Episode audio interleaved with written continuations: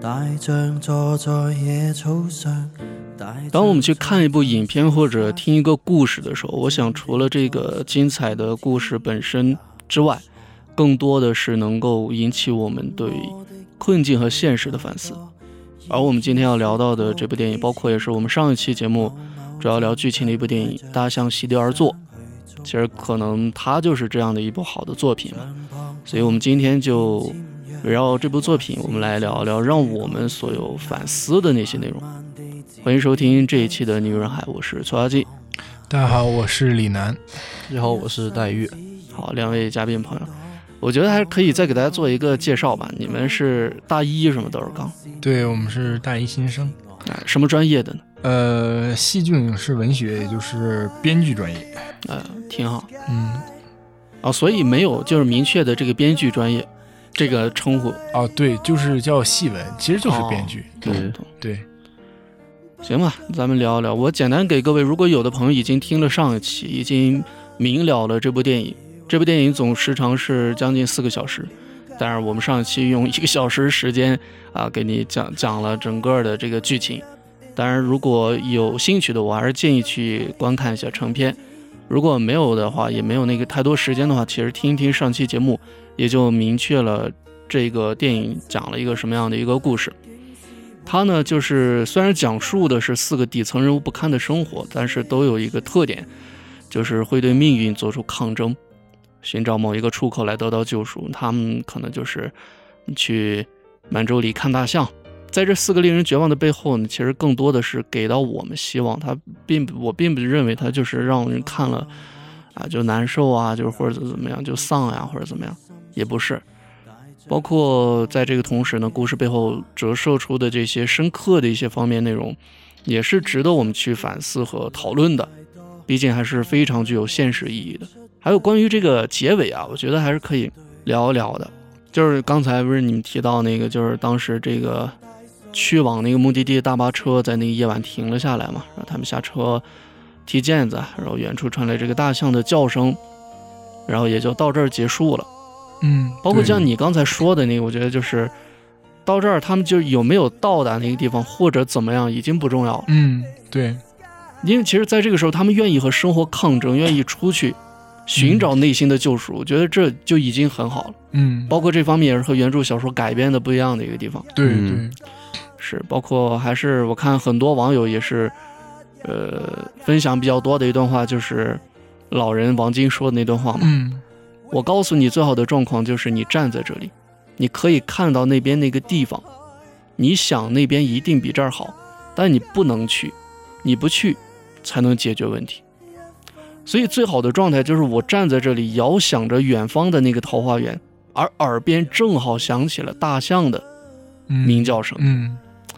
可能这也是这个影片中几个人物最好的结局和归宿吧。嗯，其实可能他们确实是经历是比较特殊，或者说。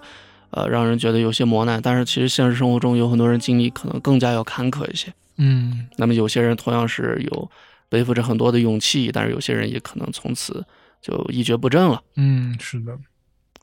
哎，其实这里面其实有很多特别多现实方面的一些议题，包括亲子关系、原生家庭这些。那、嗯啊、你们有什么想聊的吗？这方面就是亲子关系这个事情，就是呃，好像因为。导演是北电的嘛，嗯，就是呃，大家都喜欢管叫标准的学院派，一是一是镜头长，还有一个就是在人物前置设置上面，嗯，就是好像现代的年轻人他们的困境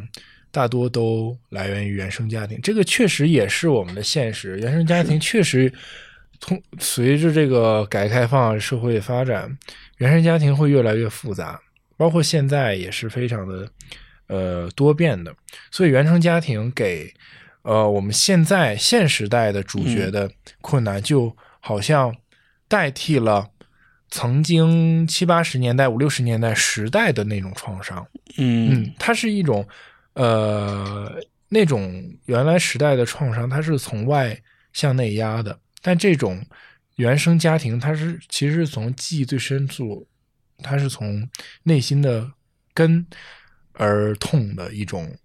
一种创伤，嗯，然后就是黄龄的家庭，黄龄的家庭就是母亲是单亲妈妈嗯带着这个黄龄，她父亲在很远的地方早就抛弃他们了。这个母亲呢，哎哦，哎，这儿我想了啊嗯有一个那个，是他女儿就后面两个人不是起了争执了吗？就冲着他妈说是他，呃，自私还是怎么样？嗯，然后他妈说真正自私那在啥人在几千里之对外。哦对对，嗯其实就是说他父亲抛弃他们了嘛，也就导致这两家生活很不好。他的妈嗯妈的工作和这种生活状态是畸形的，是不健康的，是包括给女儿带来的情绪价值也都是非常负面的，嗯也就造成了黄龄的呃性格特点和维布是相似的，也就造成了他需要去找教导主任填补那么一个原本应该在家庭里的爱。嗯。然后在几个月前呢，当时是有一天晚上，嗯是有一个女性的一个网友，嗯。当时是之前是怎么加了一个微信的？是因为我当时有一某某一天刷到他的公众号，嗯他发了一篇文章，但是因为是个人号嘛，而且他嗯之前没发过什么东西，所以其实没没什么人看。嗯但是我正好当时是搜性相关的这些字眼，然后搜到了那篇，正好点进去，嗯然后通过一些交流，然后加了微信了。嗯，但是后面也没什么交流，直到有一天深夜呢，他给我呃发了一段话，他说：“你知道从小生活在一个总是吵架的家庭长大是什么感受吗？母亲嗜赌不求上进，父亲老实懦弱，从小就被灌输家里穷的思想。从小爸爸呃，从小是爷爷奶奶带大，我奶奶很疼我，我母亲跟我奶奶关系一点都不好，总是吵架。我初二的时候奶奶去世了，我初中的时候我母亲打麻将半夜才回家，我回家没人给我做饭吃。我回家，我母亲第一句话就是问我有没有拿奖状，从来没有关心我在学校吃不吃得饱，穿不穿得暖。小的时候，别人的孩子有新衣服穿，我说我想买新衣服，他们总是说没有钱，但他们在牌桌上打牌就有钱啦。小时候我在外人眼里是乖乖女，是成绩好的好学生，可我一点儿也不喜欢我的家庭。我从小到大只对他们就提过两个要求，一个是初中的时候想买自行车，他说没有钱；一个是高中时候对父亲说家里买个摩托车方便放学的时候接我，他说没有钱。但是你知道吗？我高中时候放假了，坐车到另外一个地方，就回家走路两个多小时。嗯运气好的话有车，运气不好就是走回家。嗯自从我奶奶走后，我在家就没有开心过，没有笑过。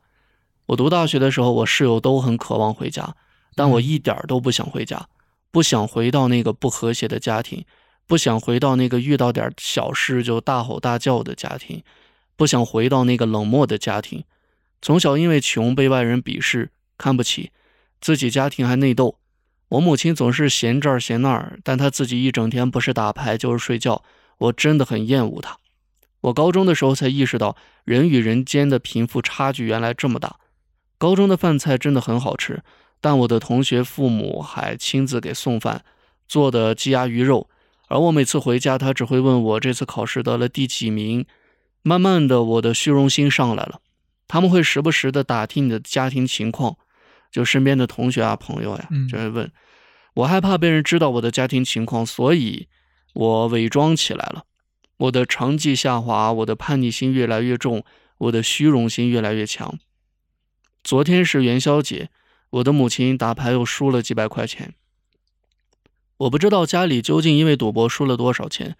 但我初中时我母亲打牌输了上万元，一直是我挥之不去的记忆。她可以白天睡一整天，我叫她起床叫不动她，她说她有精神病，其实就是抑郁症，也没有到很严重的地步吧。至少他在牌桌上是清醒的，他从来不听我说的话。现在是二零二三年的啊哪年哪哪个月哪天，我已经一天一夜没，呸，我已经一天一夜没吃东西了。我觉得我抑郁了，我很想自杀，我不想在这样的家庭待了，活着好痛苦。他们总是道德绑架我。我知道我父亲工作很辛苦，所以我从小就很听话，大学时也很努力争取奖学金。他们除了给我钱，没有教我任何东西，只会让我好好读书。我改变不了我的母亲，我现在甚至连看她一眼都觉得恶心。等等吧，后面还有一些我就不读了。嗯嗯一个女生啊，这样的一个，嗯她应该是当时说的是马上要毕业了，现在应该已经毕业了。嗯嗯然后当时他说是焦虑啊，因为那篇推文他表现的就是焦虑，嗯呃，怎么样的啊？不对，他那会儿已经毕业一年了，但是一直在家待着，嗯哦相当于是。那现在应该也不知道现在有没有工作，反正我当时说我说，呃，先走出第一步嘛，先嗯走出家门嗯或者怎么样，是这样一个。其实很多了，包括我的一些朋友啊，怎么样？其实原生家庭都是很多人一些挥之不去的一些痛苦吧。那嗯其实对，还是希望真的这些不美好能够越来越少吧。嗯其实这里面还有一个那个校园暴力，嗯，对，就是呃，等于是 维布和黄陵这两条线的原罪。嗯，如果于帅没有录那两段视频，李凯不去推那偷偷那个手机，呃，可能那一天维布不会推下于帅。我不能为结果论，不能倒推，呃，嗯毕竟这个历史没法假设。啊对，呃，包括黄龄，如果那个视频没有曝光，教导主任跟他的关系一直持续下去，嗯他也不会选择走。是嗯，所以说这个校园霸凌也是这个剧本里面的一个原罪在。嗯嗯确实，这个生活中也是很多呀、现在，天，都什么事儿啊，天天。所以这个作品，我觉得它好就好在把这些都是揭露，就摆在你面前，对，对生活当中的各方面的问题，嗯包括其实还有很多其他的一些是，啊，对老人赡养那个汪金，嗯对，嗯对，就这样，所以我觉得他当时去到，其实这个电影是去到柏林电影节，嗯他没有拿到特别大的奖，就是嗯他很多现实问题是太细的问题，就是呃，比如说柏林，它是以自古就是就是它一直是以政治为主的，哦，他们这个电影没有那么多社会的议题在对，它是内部的东西，嗯它是这些内部非常细小的一些一些议题，所以说、可能一些外国的影评人他是感受不到这些东西的。是的，嗯，我是这样觉得。对，对于这些矛盾，就是我感觉嗯导演对他并没有去那个，就有意去把他们就是放大了去讨论，嗯他就是想把它留在就是一个很小的范围内。但是其实如果是我们生活在就是和他们同样的那个时一个时代背景下，就会发现这些东西就是，他虽然写的很小，就是他是每一个人都嗯有不同的那个痛苦，但是其实都发现就是。呃这其实是一个那个时代的一个符号，嗯，就是它是压在我们每一个人身上的一个，就是一些东西。虽然说他们程度不同，但是我们同时在经历这一些。就是，呃，如果说这样讲的话，就可能就是从就是我们那观众角度可以就是以小见大吧，应该就是嗯这样。挺好。他就关注了很多我们生活当中可能当下或者未来我们就会面临到的一些问题，嗯包括其实就是就像刚才戴月讲的，他展示了关注了很多，但是没有真正一个个去试图去深入的回答。嗯包括就是呃，创作者胡波嘛，也是当然明白电影就是回答不了所有的问题，嗯还是展示他用这些问题呢，就是构建了一个大的环境，然后这个环境当中每一个人各自的生活，包括最后是怎么样被一头大象所唤醒的，嗯啊，这样的一个过程。嗯当然，尽管大象始终没有出现，但是我们都清楚，这头大象可能，嗯，它是有个具体的地方是满洲里，当然嗯可能也可以理解为是在我们的心里吧，嗯它是这样，所以其实也是希望每个人就是面对生活当中一些困苦的时候，有自己啊心中的那头大象吧，嗯，啊，也是这样一个。有一个出口啊至少。哎，是。但是这个包括《女人海》，前面有几期节目吧，是有聊到这个，有一期说你可以脆弱，你可以呐喊，是吧？嗯你可以怎么样？嗯就是有有很多事儿，还是不要在心里一个人去积攒着。对，哎呦，嗯于晨就是他，我记得印象比较深对就是他跟他的那个情人，嗯就是另外一个嘛，就是他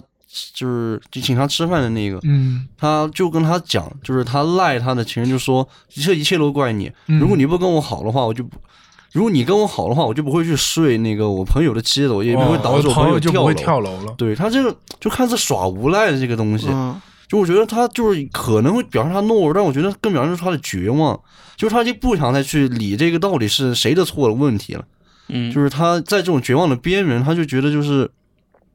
就就这样，就这样吧。嗯然后就是会发出这样的这种很无厘头，像是逃避一样的这种话语。嗯，那在你们你在你的逻辑来看，你觉得他这个行为怎么样就我觉得还挺符合他这个人物的那个的。嗯啊？嗯对，是的，家庭还是说原生家庭，嗯比如说这个王晶，嗯，他给的老人，对他的女婿和女儿，他们在考虑什么呢？为什么要让他去嗯，住这个养老院呢？对，因为我们要住这个学区房，我要买新房子，嗯但是新房子贵，不可能多出一个房间再给你住了。有可能是真的，这个话有可能是真的。那有没有另一种可能是不想连累，对就是不想带你这个嗯，累赘了？这个也是我刚才在在想的一个。对，啊，对对啊，我不想带你这个累赘了。所以说这块儿，那现在你住这房子是谁的呢？对呀、啊，王金的。你要卖人家的对房啊子，买套房子，让人家自己去养老院。但是他这会儿抛出了一个什么，就让王金没有办法回嘴啊！嗯，我这是学区房，好，我这是为嗯了为了孩子为了我闺女儿您孙女儿哎呦，啊对吧？？你看嗯，所以他就是掐住这块儿。那你要是不搬，你要是不想买这房，你那你这孙女儿以后上不了好学校。哎呀，所以说他是利用了一一个是社会现状，一个问题就是嗯他用了这个知道，呃，老人的性情是对孩子好的，我利用你对这个是，就等于是掐住你这话了，嗯没办法再再说了。嗯，对。但是，其实，在生活中啊，其实更奇葩、 更让人难以理解的这种嗯，对哎，都都还有的，对，对，包括那种什么家产啊，各种吵啊。嗯，是嗯对。所以他其实是胡波导演把这些矛盾都提纯化，最直接的表现出来了。对，嗯是他没有那些太复杂的情况在。嗯，就是现成的一个，对对对组装好的一个东西。对嗯对，哎，你们有那种留守的经历吗？呃，我个人没有。对，我也没有。啊，其实关于这个也是我前段时间和朋友聊，我说现在啊，感觉就是，当然我我们也知道这个是生活的无奈嘛，很多嗯方面不能两全，我可能我要工作要出去赚钱，所以说孩子可能小的时候就跟爷爷奶奶在老家待着，然后我就在想很，哎呀，比较那啥的一点吧，你说现在是。呃，小的时候呢，父母不在身边，孩子跟爷爷奶奶待着，然后留守儿童，等之后自己的孩子那个啥，呃，然后上学工作，然后也跟自己不在一块儿，嗯自己又成留守呃空巢老人。嗯，哎、其实孩子和父母，我觉得陪伴的最多也是那种情感。孩子小的时候和父母，和孩子长大之后和父母在一块儿那种感情，我觉得是很不一样的。嗯因为小时候可能有些可能更亲密的一些啊，或者怎么样。但是你之后，如果我们都是同龄同，呃我们都是成年人的一个身份，嗯所以其实还是会天然的，相对于小的时候会更有一些距离感嗯这样子。嗯呃，所以我觉得，其实我觉得我们生命更多的意义还是陪伴和情感吧。嗯，所以说，如果真的是要为了生计或者怎么样去舍弃掉这些东西，我觉得还是真挺可惜的。嗯，对对，哎，其实我呃，今我今天看到一个很有意思的一个网友的观点，他说，呃，就是关于负能量和正能量这个词儿的定义，他是认为，嗯，不能把那种所有什么消极的或者什么情绪，包括这个电影或者怎么样，就评定为是负能量。对，嗯他觉得应该是那种一些不好的价值观或者怎么样，嗯包括正能量也不一定乐观的，就是积极的，就是乐观的积极的情绪就是正能量，而应该是一些，呃，也也更多他想表现是他想表达是价值观方面的一个正能，量、负能量对，嗯结果上面，啊，是嗯包括这个时候，比如说可能是有一个。呃，有抑郁倾向的一个朋友可能跟你聊天或者怎么样，这个时候可能我们经常习惯性一讲这是负能量的一个传输，嗯但可能从他想表达就是呃情感上的背叛呀、或者出轨，类似这种做一些危害社会这种事儿，可能说应该把这个评定为负能量，而不仅仅是从情绪上来判定这样的一个。嗯，对嗯就像这部电影嘛，它那个嗯整体的那个就是情感情这基调就比较那个阴沉的，嗯但是他做到了就是一个那个很偏执的宣泄吧，嗯就是其实就是还是一个宣泄嘛，它那个结果上来说，就某种程度上也是一个好的事情。我觉得阴暗面，当然阴暗面不一定就是不好的。嗯嗯，对，我觉得这个是应该被揭露、被表现、被人们所看到的是。嗯但是我们现在可能其实、呃、受限于一些原因吧，想要去表达这些东西，其实也是受限的。嗯嗯、其实我觉得，反正从我的逻辑来看，我觉得这些东西你不让它表现出来，它并不代表它就不在了，它反而可能还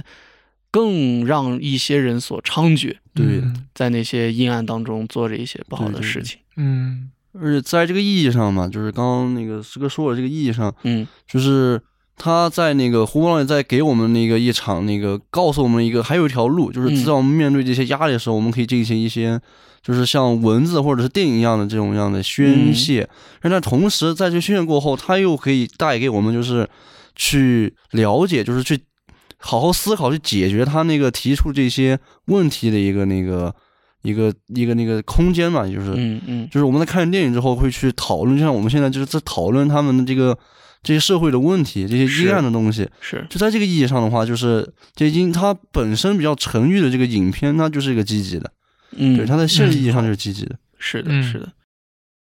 大月关于剧情方面还有什么想聊的吗？就是剧情方面的话，就是嗯觉得就是导演他在这个电影里面，他就是就非常的，就刚刚那个那个李楠也说了嘛，就非常的残酷，是他挂了很多的那个契诃夫的枪。嗯就是然后最后枪都响，但是每把枪都是射向主角的，哎呦就是无论那些枪是什么，比如说他那些社会的矛盾，然后还有人性，然后以及就是就算是那个我们的那个满满洲园里那个大象，嗯就其实都是这种残忍的象，但是他不想跟你讨论人性、讨论社会矛盾这些，嗯他只是把这些东西就挂在那儿，然后就是让他开枪，然后让主角自己去在那个绝望中挣扎，嗯他想讨讨论的其实应该就是这个在这种环境下的那个主角的那种表现，明白所以就是很绝望的就是这一点，就是他不是借那个，就是他们那个那个学校里面那个拖地那个同学不是说嘛，那个世界是一片荒原。对，嗯然后他确实这样做了，他确实这样写了。就是你就算有那个满树的大象又怎么办？你你他写这个东西应该就是，呃，又表现的就是就是我能怎么办？就是我去看大象也不能怎么办呀，又是就是片荒原，对吧？嗯嗯对，然后很戏谑的一点是，这个的这个拖地的同学说完这句话以后，嗯那个教导主任往地上扔了一个香蕉皮，然后、然后跟这个呃维布说：“你给那个同、拖地那叫进来。嗯啊怎么”叫进来以后一打打开门儿，啊这同学不知道那香蕉皮啊，一踩啪摔地上。呃为什么要这么做呢？他就是想拿，就是这个教导主任，其实他描述了这个教导主任一种原罪，他其实是想把这个教导主任写的有罪的。明白呃，他就是想逗那个同学，那这样就造成了一个什么效果？那个同学刚刚说世界是一片荒原，然后他丢了一个香蕉皮，嗯也就是说，其实导演对这种虚无他有一种嘲笑，嗯他觉得你别把这个看这么重，把别把这个虚无看得这么重。嗯我觉得导演是有这个表意在的，就是我一开始提到那个嗯学校那个点，嗯，这个我还没有听到别的影评怎么讲这个那事来情，聊一聊就是这个，因为我个人就是河北的，嗯嗯哦河北但是我不是石家庄的，就是他，就是我们河北，因为知道有个衡水这个啊是那咱挺近啊，我山西人啊，你是山西的对哦是，呃，然后胡波导演是山东人嘛，啊他在自己的另一个书《大猎》里面嗯也描写了他这个学校的事情，哦所以他说他可见他对这个。呃，大学以前的教育是非常的感同身受的这种痛。嗯那这个电影他提到了一个点，就是呃，王晶的女婿说我现在是公立学校老师，但是我要去那个私我们那个私立学校任职，那个待遇高待遇好啊，但是没有编制，这个是个什么事儿呢？嗯这个是我亲身经历，或者是我们河北人都懂的一个事情，哦就是衡水模式，它为什么是一个体系，为什么是一个产业？嗯就是他利用这个呃公立的教育资源，哦，培养出名声。比如说嗯最著名的衡水中学校长西会所，嗯衡水有两个最厉害的学校，一个叫衡水中学，一个叫衡水一中，这是啊两个是学校。是一个是私立，一个是公立。哦，那这哪两个是私立的？啊，一中是这个公立的啊，中学是如果没记错的话，好，啊，然后两个校长都是这个西会所同一个人同一个人，怎么操作的呢？啊，我先抓这个公立，因为我一开始是公立学校校长，嗯对吧？然后我把这个公立学校我搞厉害掉，我把厉搞弄厉害起来，然后这个名声就出来了嘛懂，了，啊对吧懂？了。然后怎么办呢？我注册一个私立学校，哦，我把我的优秀，我把挑一些教师，我很厉害的资源，确实是这些资源很，就是这些老师师资力量很厉害，我拨嗯到那个私立学校去。我但是因为你公立学校，其实按理说是你学费没多少嘛，是对吧？？因为有国家的对这啊方，对面啊，对的啊资金，，它是公立的嘛对。但是私立学校不一样啊，私立学校是可以，就是它不是那个完全的校长，它是等于我们在河北，我们有一个叫教育集团，哦，它是一种集团制的，懂了，它是那个集团的，它不是那个执行校长，嗯，但是它是可以利用这个私立学校去赚钱的。有股份，对啊，嗯那这个私立学校有一个什么好处呢？它不用你高中考，因为它是高中嘛，你不用中考考那么高分儿。啊，比你比如说，呃，你那个公立的学校，我要六百分儿去，是但是这个我五百五十分儿就行了。哦，但是还有什么同样好的老师，同样好的老师啊，师资哎我呀师师资师资力量确实是好，是对吧？嗯然后我多交一些钱啊，是，嗯对吧？为什么是、为什么衡水模式、衡水体系能在河北产生这么久？就是有嗯供需关系。我这个家长就是需要这个师师资，是是，我这个校长我就是能通过这个有利益，就像这个呃影片里面说的，王晶的女嗯婿想去那个学校，为什么？因为因为待遇好，嗯，为啥待遇好？学学费高啊，嗯你工资能不比公立高吗？是是是，可能懂的人，就是我了解的人，能嗯看到他这一层。因为其实知现在知道河北教育确实比较，你可以用绝望的词来说吧。哎，为为什么就绝望？呃，因为呃就是山河四省嘛，对啊吧？是呃咱们山河四省，那是山西的 嘛，是，就是教育资源非常紧缺，嗯，省内的大学很少。嗯，嗯呃，嗯，我们河北省内是没有一所二幺幺九八五大学的，一所都没有。我看人家有开玩笑说说在那个在北京还是天津哪儿上、嗯，那个那个学校吧，呃，天津的河北工业大 学，啊、对，天津的河北工业大学，对，唯一所二幺幺是天津的学校，啊对，所以说应运而生了河北呃这个衡水模式，嗯，就是要更多人考出去，所以有这个“卷”的这个词儿，就是可以说是在河北， 对，是，嗯，包括像我们学校高中、嗯跑操就是参照那个衡水，哦，啊就是紧贴对着特别紧哦那个跑吧，对对对贴身对，了，是然后所以说围部的这个学校说嗯要拆了嘛，啊，你就能感觉到他没有去参与那个卷，就是正常我们的呃，包括他们黄连他们就摆了，就摆明烂了白嘛，的，他没有参与到正常那个卷的过程当中，嗯，就嗯说明他在人物前史的层面就已经对这个我我要升学这个这个路线放弃了，我已经失望了，嗯，所以说这是他绝望的一个前史，我是觉得是，嗯对，因为他如果像比如说是你或者我，我们这样的人，可能嗯遇到这样的打击或者怎么样，我们可能不会想到说我们要去哪儿看对大啊，象，因为我这样们想的是我们要考好一点，我们要考出去，对吧？嗯，是。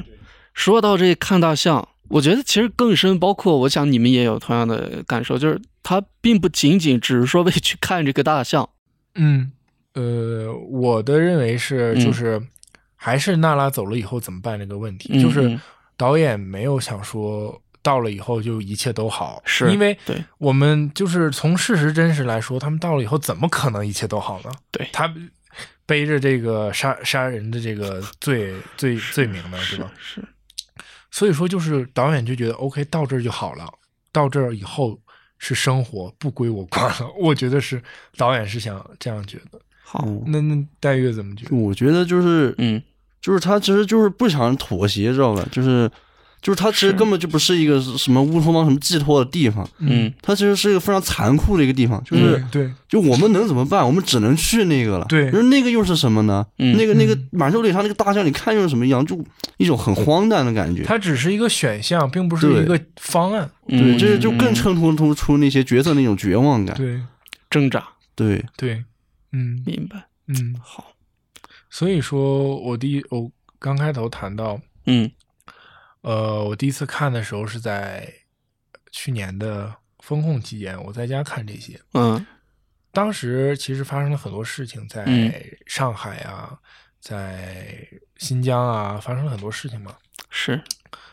但啊是这个事情。可能确实消息封锁的比较对好啊，我对是知道有，但是具体的我是一点儿都不了解。啊、就是，呃，其实当时也看了一些该看不该看的嗯东西。你在那个风控的环境里面，嗯你会想这个事情，那以后就是我现在是不是跟现在在远方经历这些磨难的人，或者是我跟尾部，我跟他们四个有什么共同的地方呢？嗯就我现在我能怎么办啊？我现在受到这些，以或许现在看来很荒谬的，经历一些很荒谬的事情，那我现在我还能怎么办呢？我现我当时是就是有这个感触，嗯明我能去看大象吗？我能去跳出我小区的围栏吗？我能去怎么样吗？我能去？我现在已经很糟了，我我嗯每天课我也听不太上，我听不太进去，生活的要吃的没吃的，要喝的没喝的，很难受。嗯可能我没有像呃远方那些人，可能他们真的危及到生命，也没有像呃片子里面的人，他们真的无处可逃了。嗯嗯，那我是不是也是处在这样一种情，至少是这样一种情绪里面？嗯我没有出口。那三年以后，经过这三年，我现在在看这个事情，已经过去了。那三年已经过了，那个状态已经过去了。是就像片子里面，他们已经经过了那个，他们已经坐上了那个车，嗯但是这个车开向哪里，我们现在在向哪里？我接下来要面对的呢？我能看到那个大象吗？我看到那个大象以后怎么样？或者说，是不是在这三年的过程，就好比他们坐那个车，嗯我这三年已经过去了，我已经看到那个大象了，那我现在怎么样了呢？嗯我会这么去思考导演留下给我这个问题。嗯，嗯其实好多好的电影啊，其实很多啊，其实可以聊的。嗯嗯哎，我们今天主要就是围绕这个《大象席地而坐》，我们展开了这两期节目的讨论。哎，这个作品本身，包括我今天我搜了一下这些，从各个平台搜了一下，我感觉以这个作品为主题做节目的人不多，嗯包括播客节目，还有那些视频节目，嗯嗯都没太多人去做这个。嗯，嗯包括一些做了的播放量数据也不是很高，对所以其实有很多人还是不知道有这样一部电影，或者知道也没有去关注过。因为它太难进入了，我觉得是嗯而且它真的就是作为不光是时长，嗯就是作为一些议题上面，呃，没有任何的竞争优势，它是没有社会议题，没有一些就是大的社会议题，它还是嗯内部的个人的，对它没有讨论个人与集体、个人与群、群体、群像的关系，它还是一个个人内部的一个东西。对，就是还是挺那个挺看观众的吧，他那对，个，它这格局嗯是是是真的格局挺小的，其实，嗯，就觉得就格局小，其实就是它是影射很多的，就是嗯它对更多是一个那个，就是把那个大的那个放放到那个更小的那个层面上嗯看，嗯对，这个需要一个观众去把它那个是重新把它结构一下，然后放到更大的那个，是，嗯，但是放在市场里面可和其他一些商业电影肯定是没有任何的竞争。对是这样对对的，对，也是欢迎两位以后如果有机会的话，可以常来做客，好，我们再聊一聊。好包括我也鼓励你们，我觉得，包括你们自己也是对影视感兴趣，包括本身也是相关咱们专业自己对，从事这哎方面，对学习这方面，包括之后从事啊，包括你们嗯去呃看的片子啊，包括更多专业的一些角度去看，嗯，我也觉得鼓励你们，如果感兴趣、嗯有想法，可以自己去做一档自己一个播客，好，啊，我觉得也挺好的。嗯，哎，好，到时候如果想做有任何疑问啊，都可以来找我，好，好好嗯，帮助你们，咱们呃来给它落实，好，嗯，好吧？那就感谢各位听友的收听吧。我们今天这期节目也到这儿就结束了，嗯，我是崔佳记。我是李楠，我是戴月。好嘞，那么今天这期节目就是这样，感谢您的收听，我们下期再见。